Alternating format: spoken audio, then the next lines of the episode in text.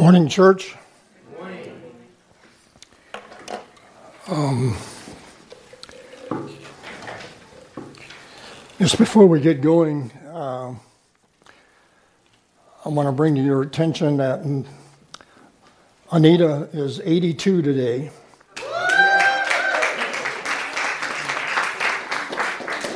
So, Lord, I thank you for a godly wife who gave us three children, seven grandchildren, and at present count, nine great grandchildren.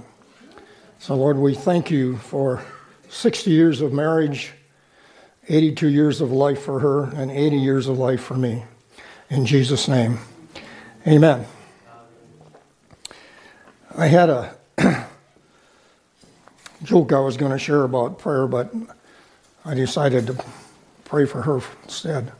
Think that was a good choice. Amen. So, we started this series on prayer, and I'm going to talk about prayer, of course, but um, a, a, little different angle than you might um, be used to. Um, this has changed my prayer life. Um, over the years, and I'll give you some testimonies and things like that. But um, you know, a lot of stuff that we call prayer today is really just asking God for stuff.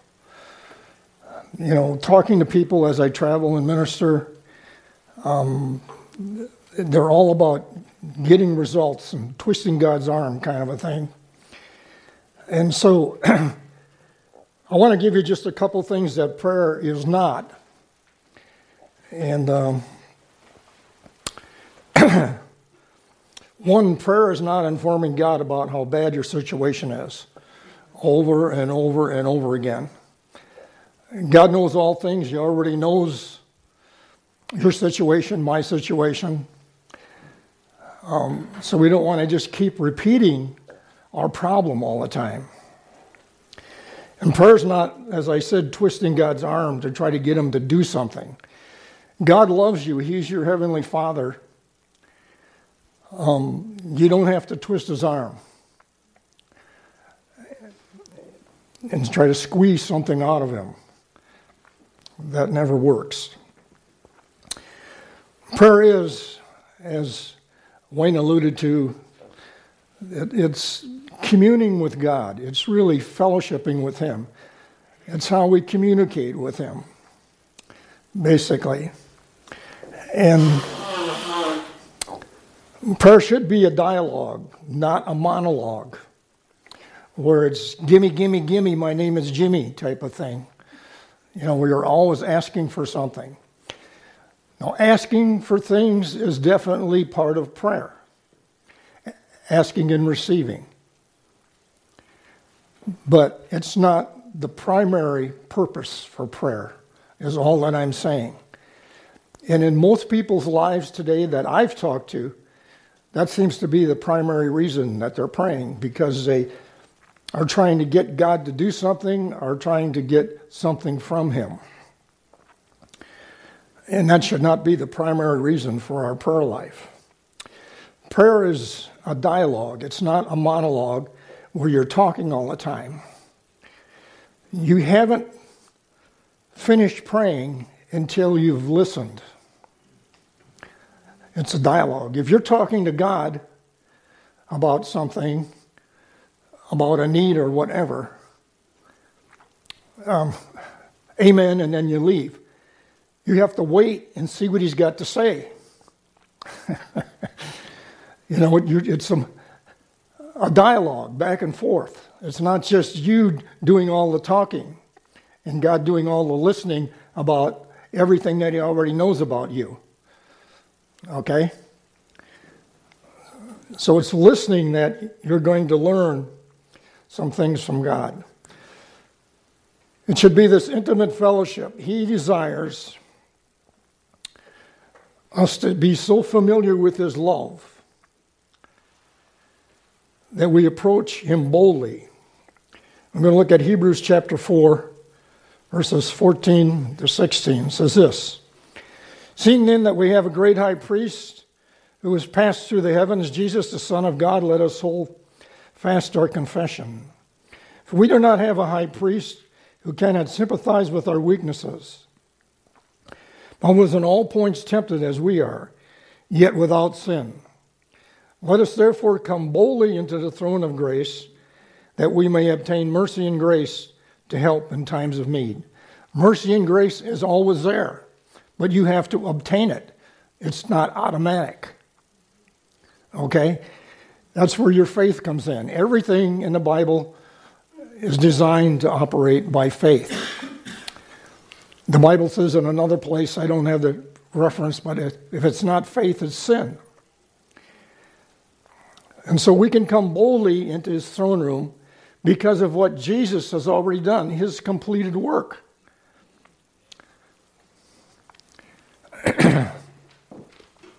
Most prayer today, this is my opinion now. I already kind of shared it, is people asking for something or trying to get something. And as I said, asking and receiving is definitely part of prayer. You know, we're going to look at a scripture in Matthew 7 that talks about asking and knocking and seeking. That's part of it, but it's not the primary reason. The primary reason is to thank God, love on Him, and commune with Him. And we should spend a lot of time thanking Him for what He's already provided for us instead of always asking for things. So, our primary purpose then should be loving and communing with God, developing our love relationship with Him. As I said, God desires this intimate relationship. We all know that. But He desires that much more than He desires your service. He desires an intimate relationship with you much more than He desires your service. That's important to understand that. Hallelujah. When God saved you and I, He wasn't looking for another servant. He was looking for another son and another daughter when He saved you. He wasn't looking for another servant. He was looking to build His family, another son and another daughter. Your service is just a byproduct of your relationship with Him, basically, what He's called you to do. Let me give you an example. This is over 20 years ago. These were the days when I was quite a bit younger and I was doing 35 plus meetings in 18 days when I went to the Philippines. And that's way too many meetings. It was some, three meetings a day most of the time. And I was in the hospital. I can't remember why. but I was in the hospital and I was there was one day uh, after this, and then the next day I was supposed to leave. Well, that's not going to happen. I'm in a hospital for some reason that I can't tell you. I can't remember what it was.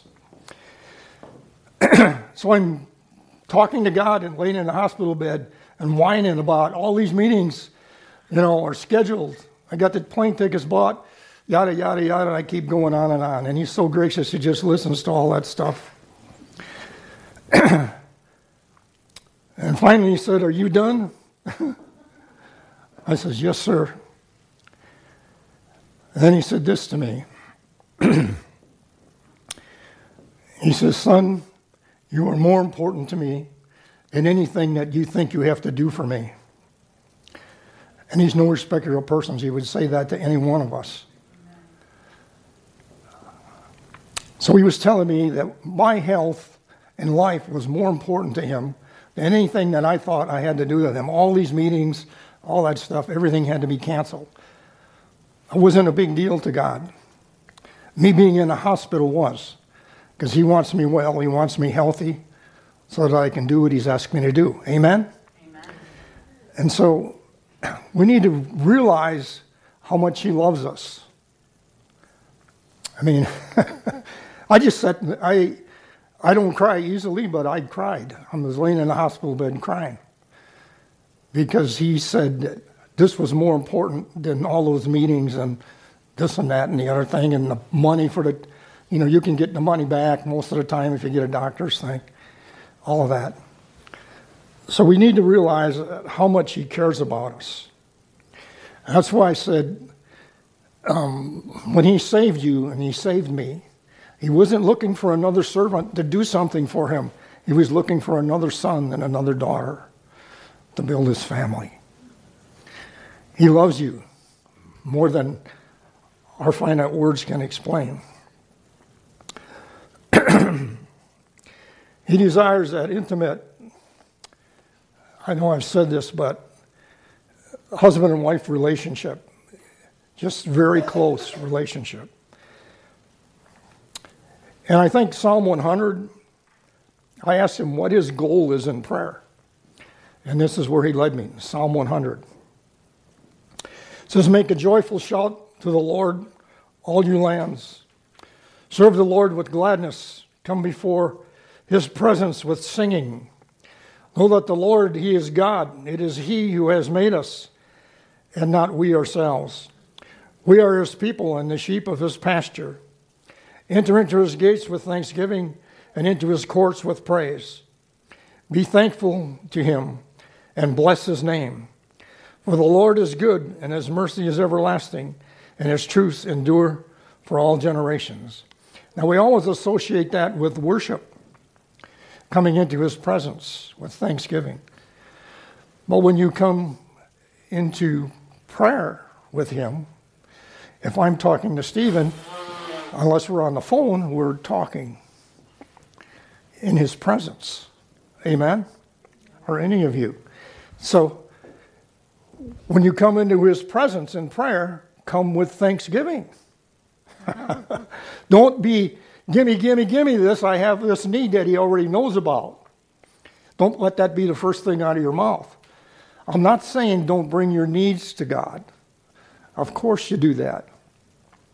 But that's not a priority. The priority is to thank Him and praise Him what, he, what He's already provided for you. Actually, He's provided everything you'll ever need in the spirit realm already. We'll get to that. So, our primary focus in life is really to just commune and bless Him. So, that's His goal. When I asked Him for His goal in prayer, this is what He gave me. But there's some problems. And we're going to look at some of them. Here's my list I was supposed to give to the to Elizabeth. Uh, of course, she's on the ball and got all, all the scriptures anyway. I've got one scripture at the end in Matthew 7 again that we'll look at that's not on your not in your notes. The obvious problems with prayer is unforgiveness and unbelief in our heart. If you have unforgiveness in your heart, our unbelief is going to hinder your prayers. Amen? We all know that. We all know what to do with that. If you have unforgiveness, forgive. Duh. You know, if you have unbelief, you need to get in the Word and build your faith and then pray.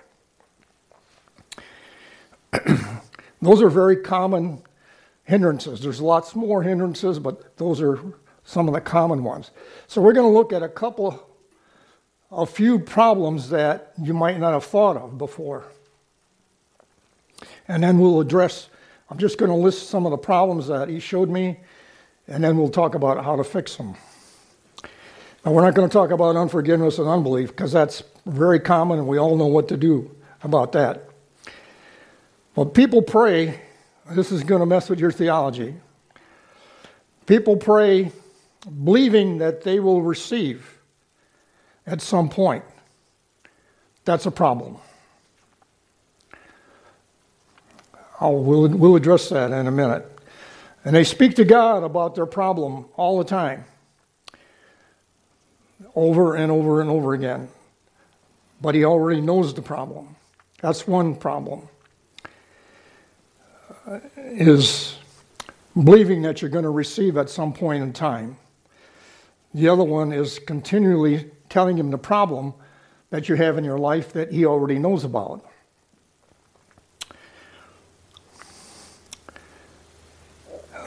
People don't realize this is another problem that their needs are already met in the spirit realm. If we could just get that settled in our heart. See, God is a spirit, and He met all our needs in the spirit realm. And then He gave us faith, a measure of His faith, so that we could obtain what He provided in the spirit realm and get it into the natural realm. It's not rocket science.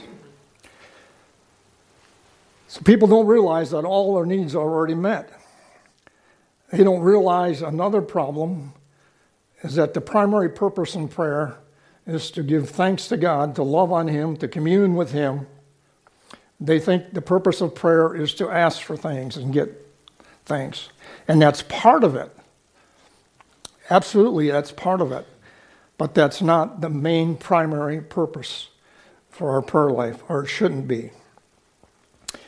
And one of the things that um, I get asked a lot in my travels is um, Does God answer prayer? Does God answer all prayers?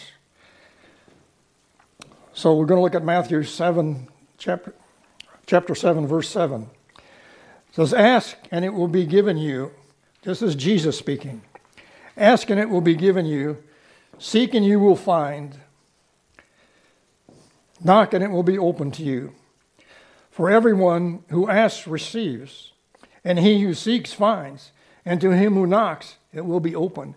That sounds just like a promise to me. Amen? Amen.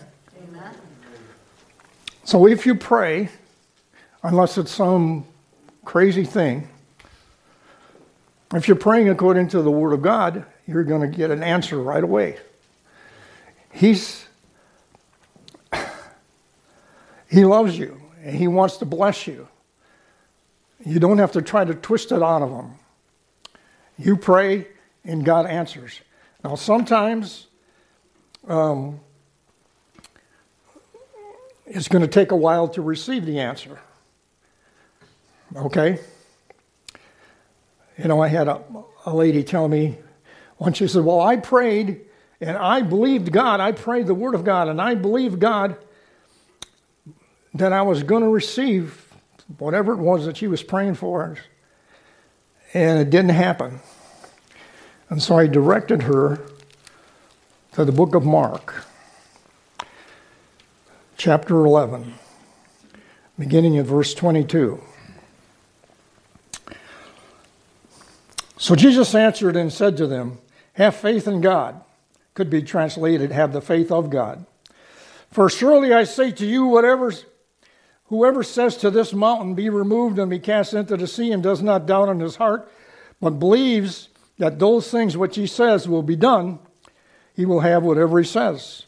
Therefore, I say to you, what things you ask when you pray, verse 24, when you pray, believe that you receive them now when you pray, then you will have them. That was her problem. She believed that she was going to receive, but she believed that she was going to receive it at some point down the road.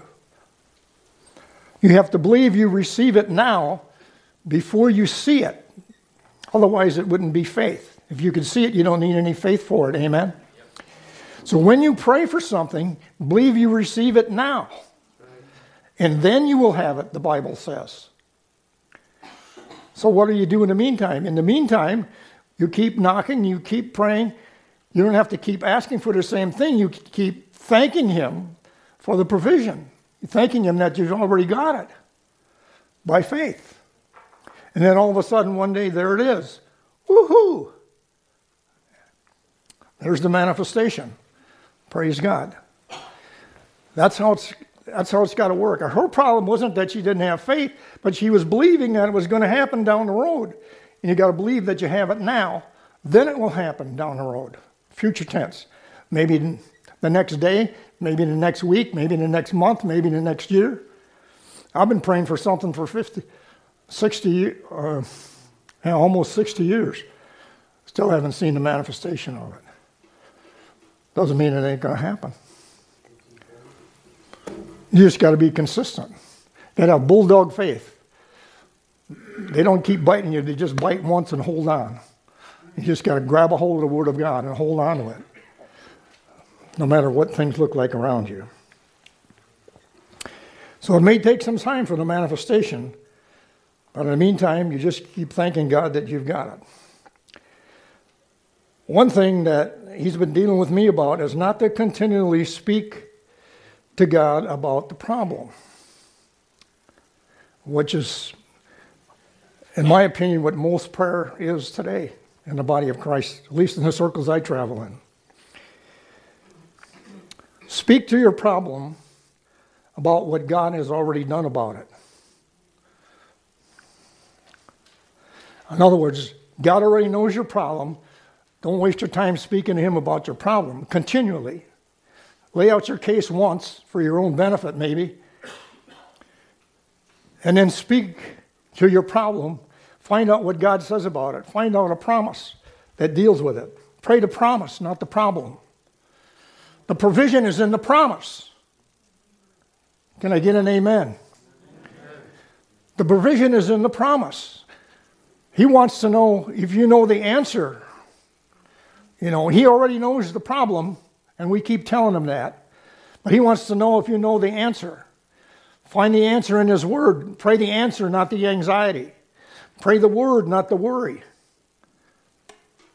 You know, oh, I got to have, you know, so much money by Friday. Worry is a sin. Let me give you an illustration when we were building the Bible school, we built it, um, God built it debt free. I'll say we because I didn't have anything to do with it. God built it debt free. A little ministry like ours. Joyce Meyer could have built it out of petty cash. We had to pray for every penny that comes in. Okay? So I got 12 to 15 laborers working every day, six days a week. On Friday, they have to, or Saturday, they have to be paid. They get paid by the week. Granted, labor was pretty cheap, $8 a day for laborers, sun up to sundown. It's higher than that now, twice as much. But back then, when we built the school, that's what it was. So it's a bargain. But that adds up when you got 12 or 15 guys at the end of the week, you owe between seven and eight hundred dollars just in labor costs. Then you've got the material costs, the ongoing cost of that. And so you can double that for sure. Most of the time it was a thousand or twelve hundred dollars a week. So at the end of the month, you've got a bunch of money gets going through your hands. So I'm saying to God, um, I need more money. I got to pay these guys on Saturday, you know, $800. I got another $1,000 for materials. He didn't say nothing. So I told him again, I thought maybe he didn't hear me. And he says, Son, you don't need more money. I might have shared this with you in some of my other messages. I said, But sir, and I started detailing everything like he don't already know that you know, how much each laborer got, what it was for the week, and what it would be at the end of the month, and all of that. I says, Lord, what do you mean I don't need any money? After I laid that all out again, he says, You need more faith. People, faith is the most high priced thing that you have. It's worth more than your house and your car and your nest egg and all that put together. Because if you have faith, real faith, you can get anything at any time that you need because the need is already met in the spirit realm. You just have to get it from there to here.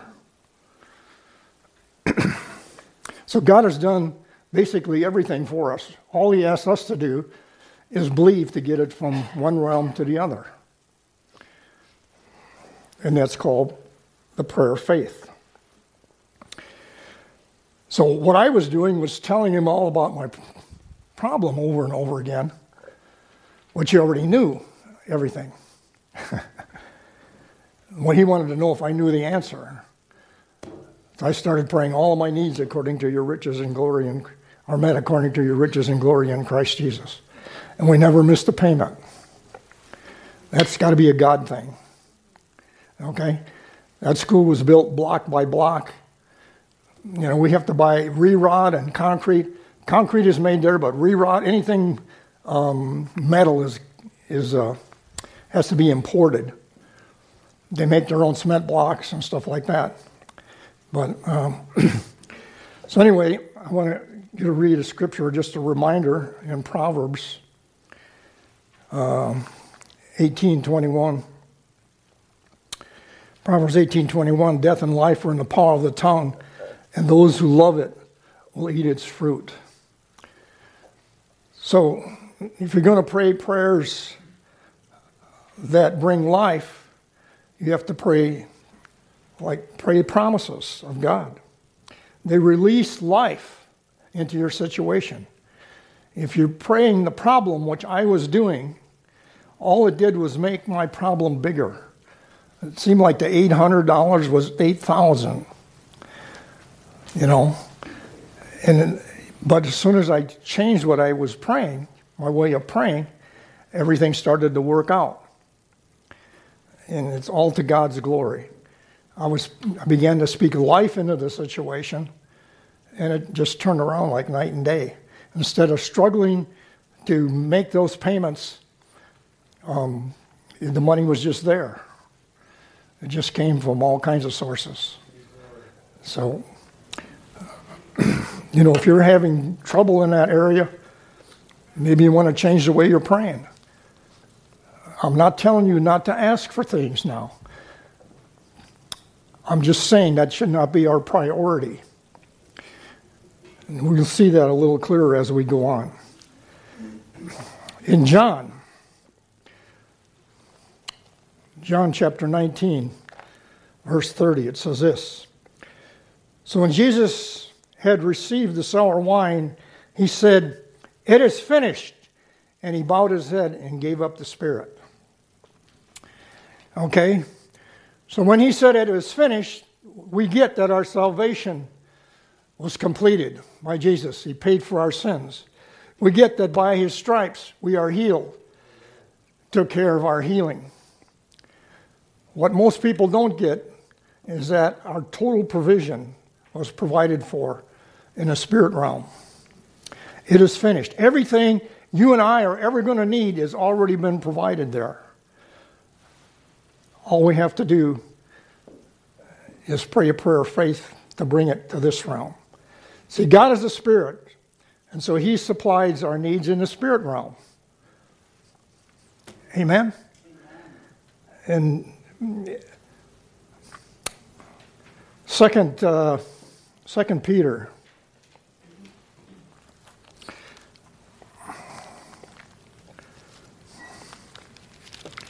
Thought I had it marked. There it is.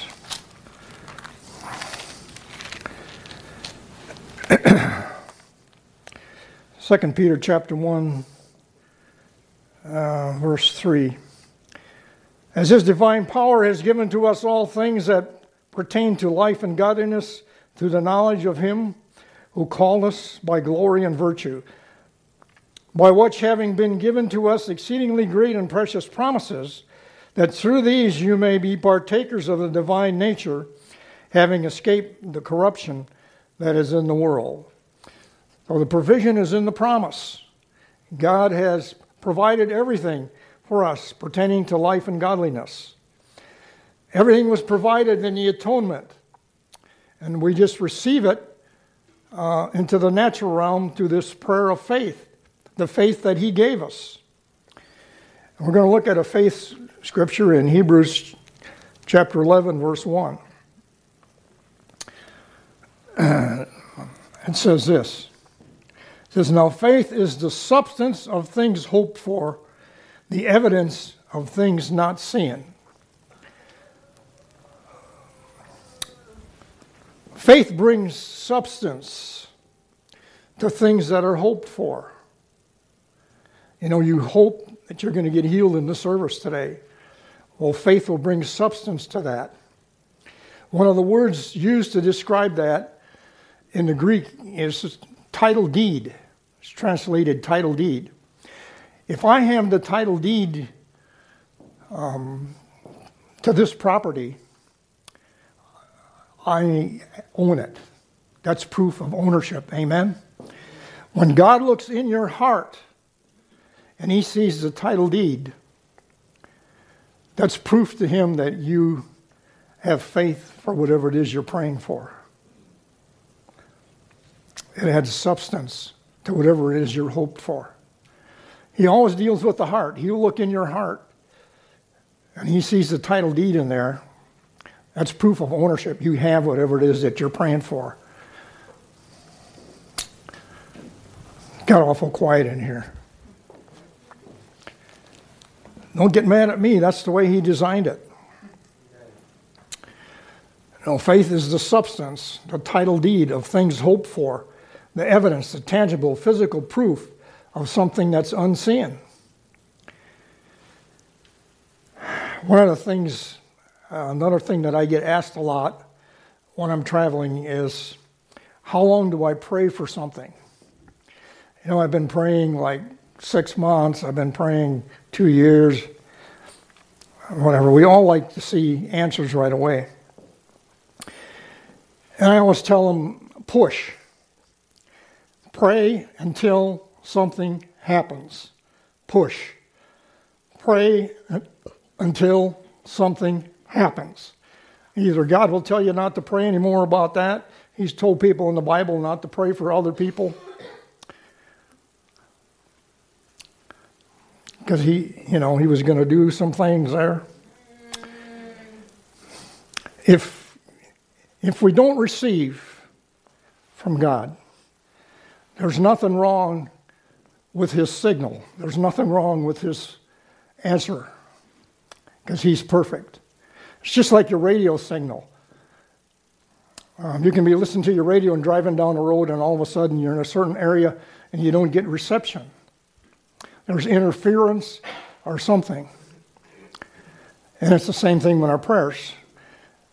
Uh, if there was time, we would go to Daniel and look at that. He had a prayer answered in three minutes, and another one took three weeks or so. So, why is that? Because there was interference. The enemy was interfering. So, you know, you need to be discerning about what's going on sometimes.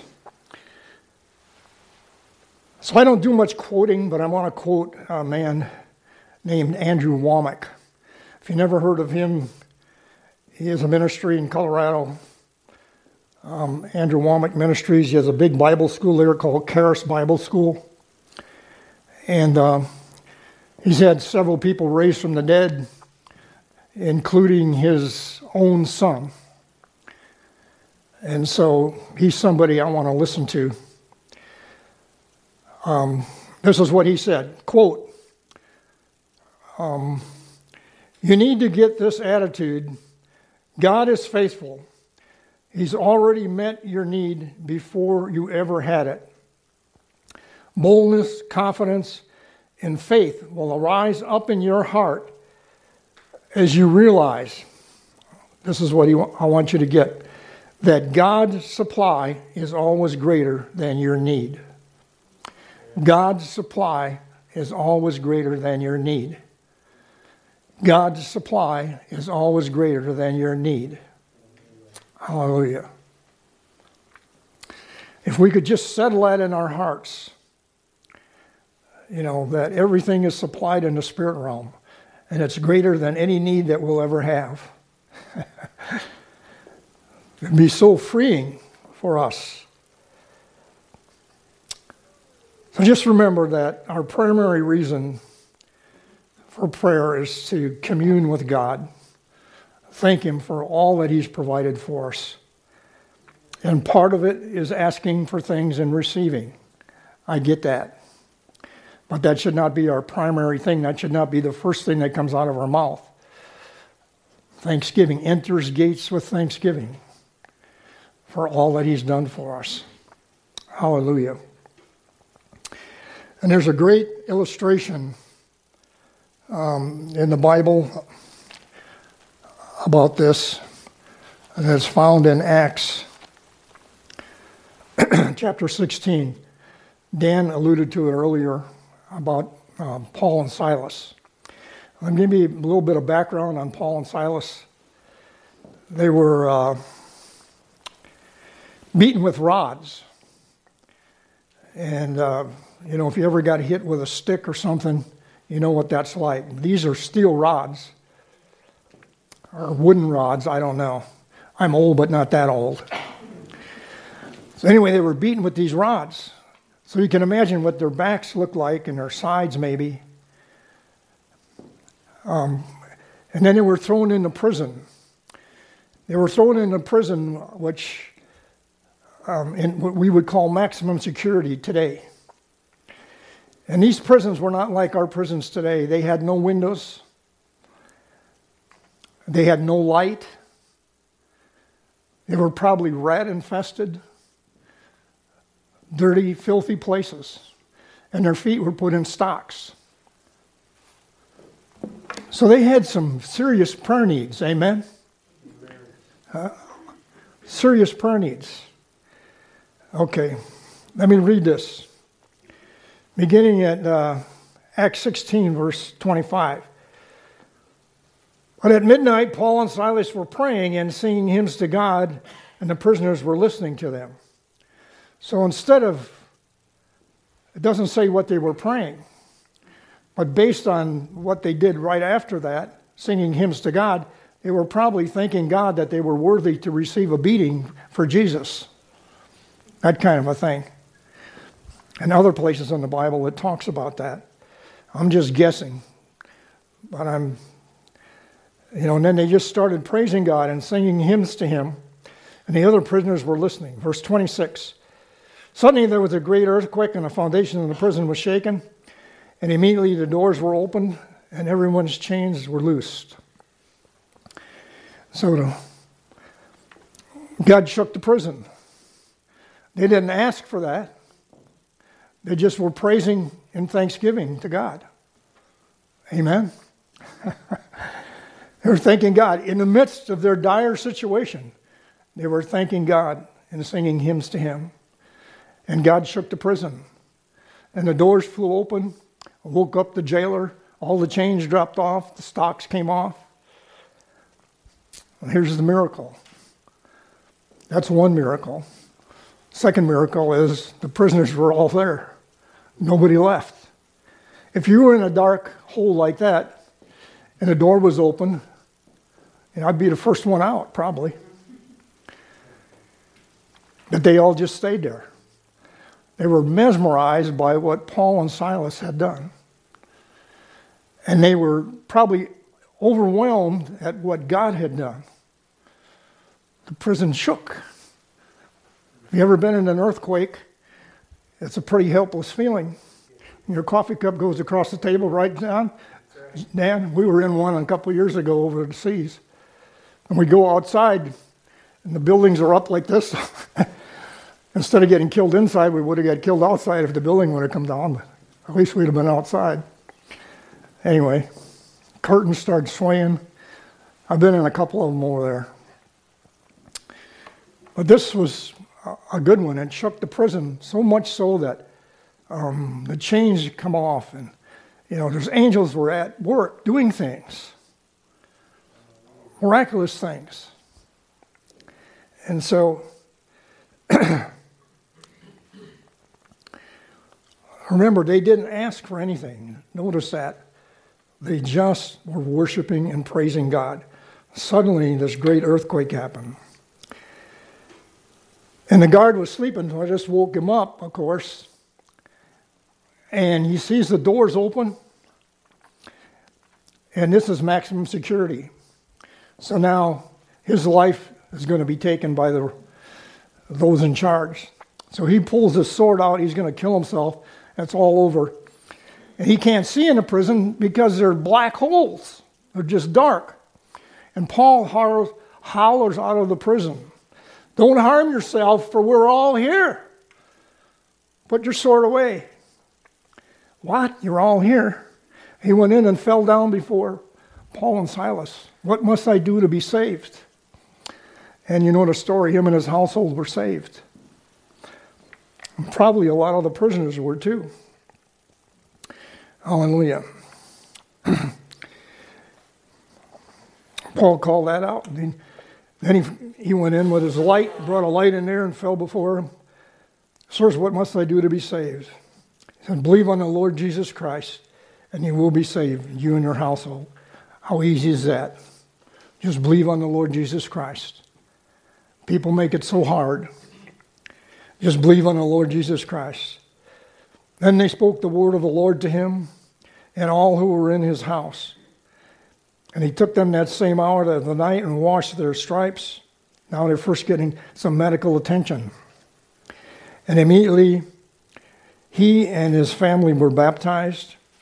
Now, when he had brought them into the house, he set food before them, and he rejoiced, having believed in God and all of his household. And I submit to you that it doesn't tell us this, but I submit to you that probably most of those prisoners were saved as well. I mean, this was pretty dynamic. They'd never seen anything like that before, I can guarantee that. So, my point in reading this scripture about Paul and Silas would you agree that they had plenty of serious needs?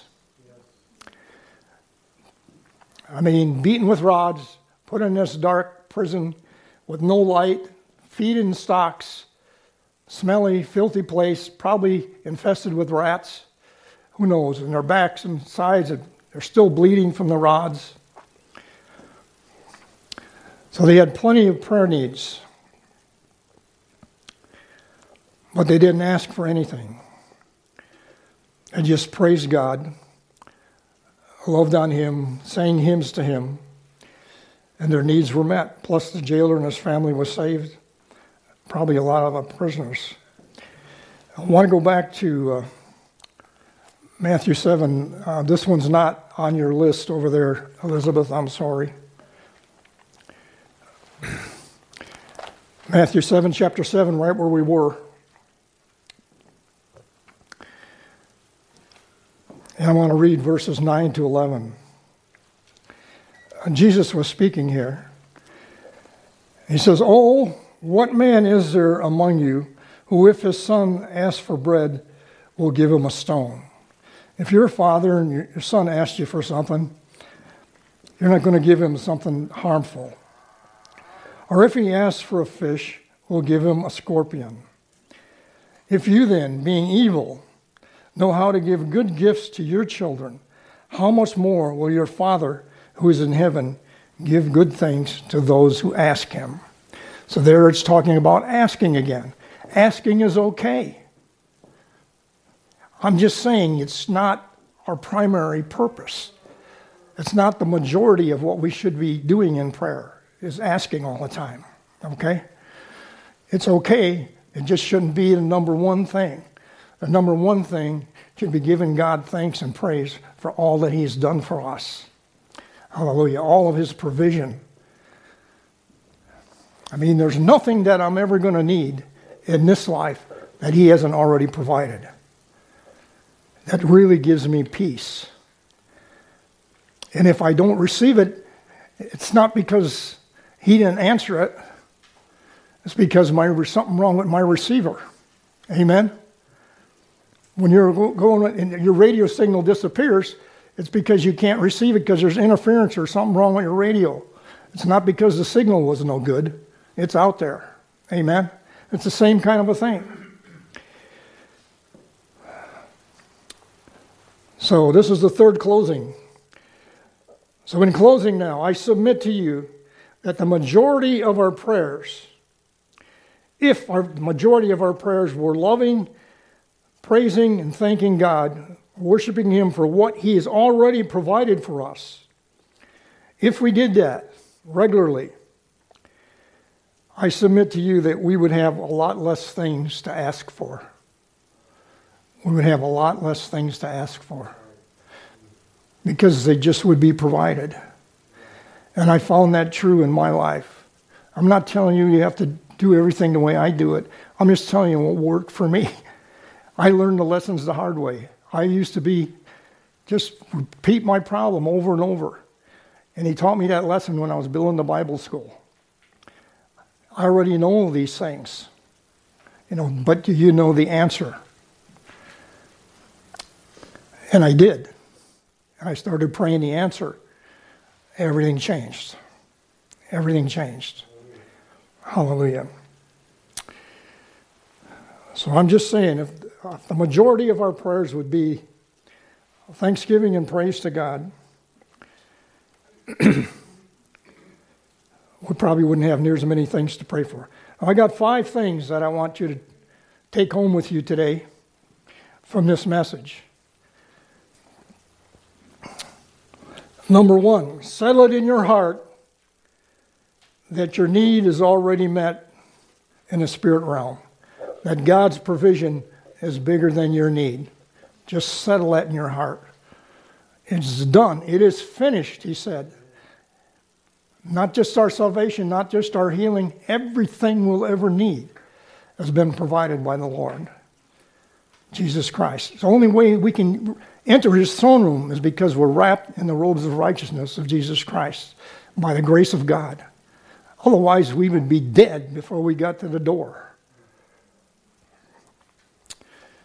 Number two, be sure when you pray that you believe you receive now. Faith is now. You receive it now. You might not see it for two weeks or two months or whatever, but you receive it now when you pray. You believe you have it. In, in my case, I just thank Him that I have it. When I pray for it the next day, I thank Him that I have that request. Hallelujah. Number three, speak to your problem about what God says about it. In other words, pray the promise, not the problem.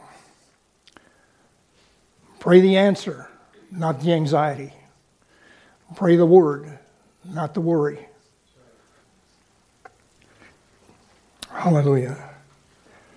Number four, start your prayers with thanksgiving and praise. And the worship team, you can come.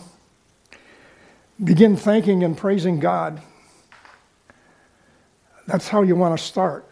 He's so worthy, as we heard earlier. Um, just begin thanking Him and praising Him. Start your prayers that way. For all that He's already provided. In other words, enter His gates with thanksgiving in your heart Hallelujah for all that He's done for you. And number five, the last one, is remember that you're not done praying until you listen. You're not done praying until you listen. I found out more by listening than I have by listing all my stuff that I need.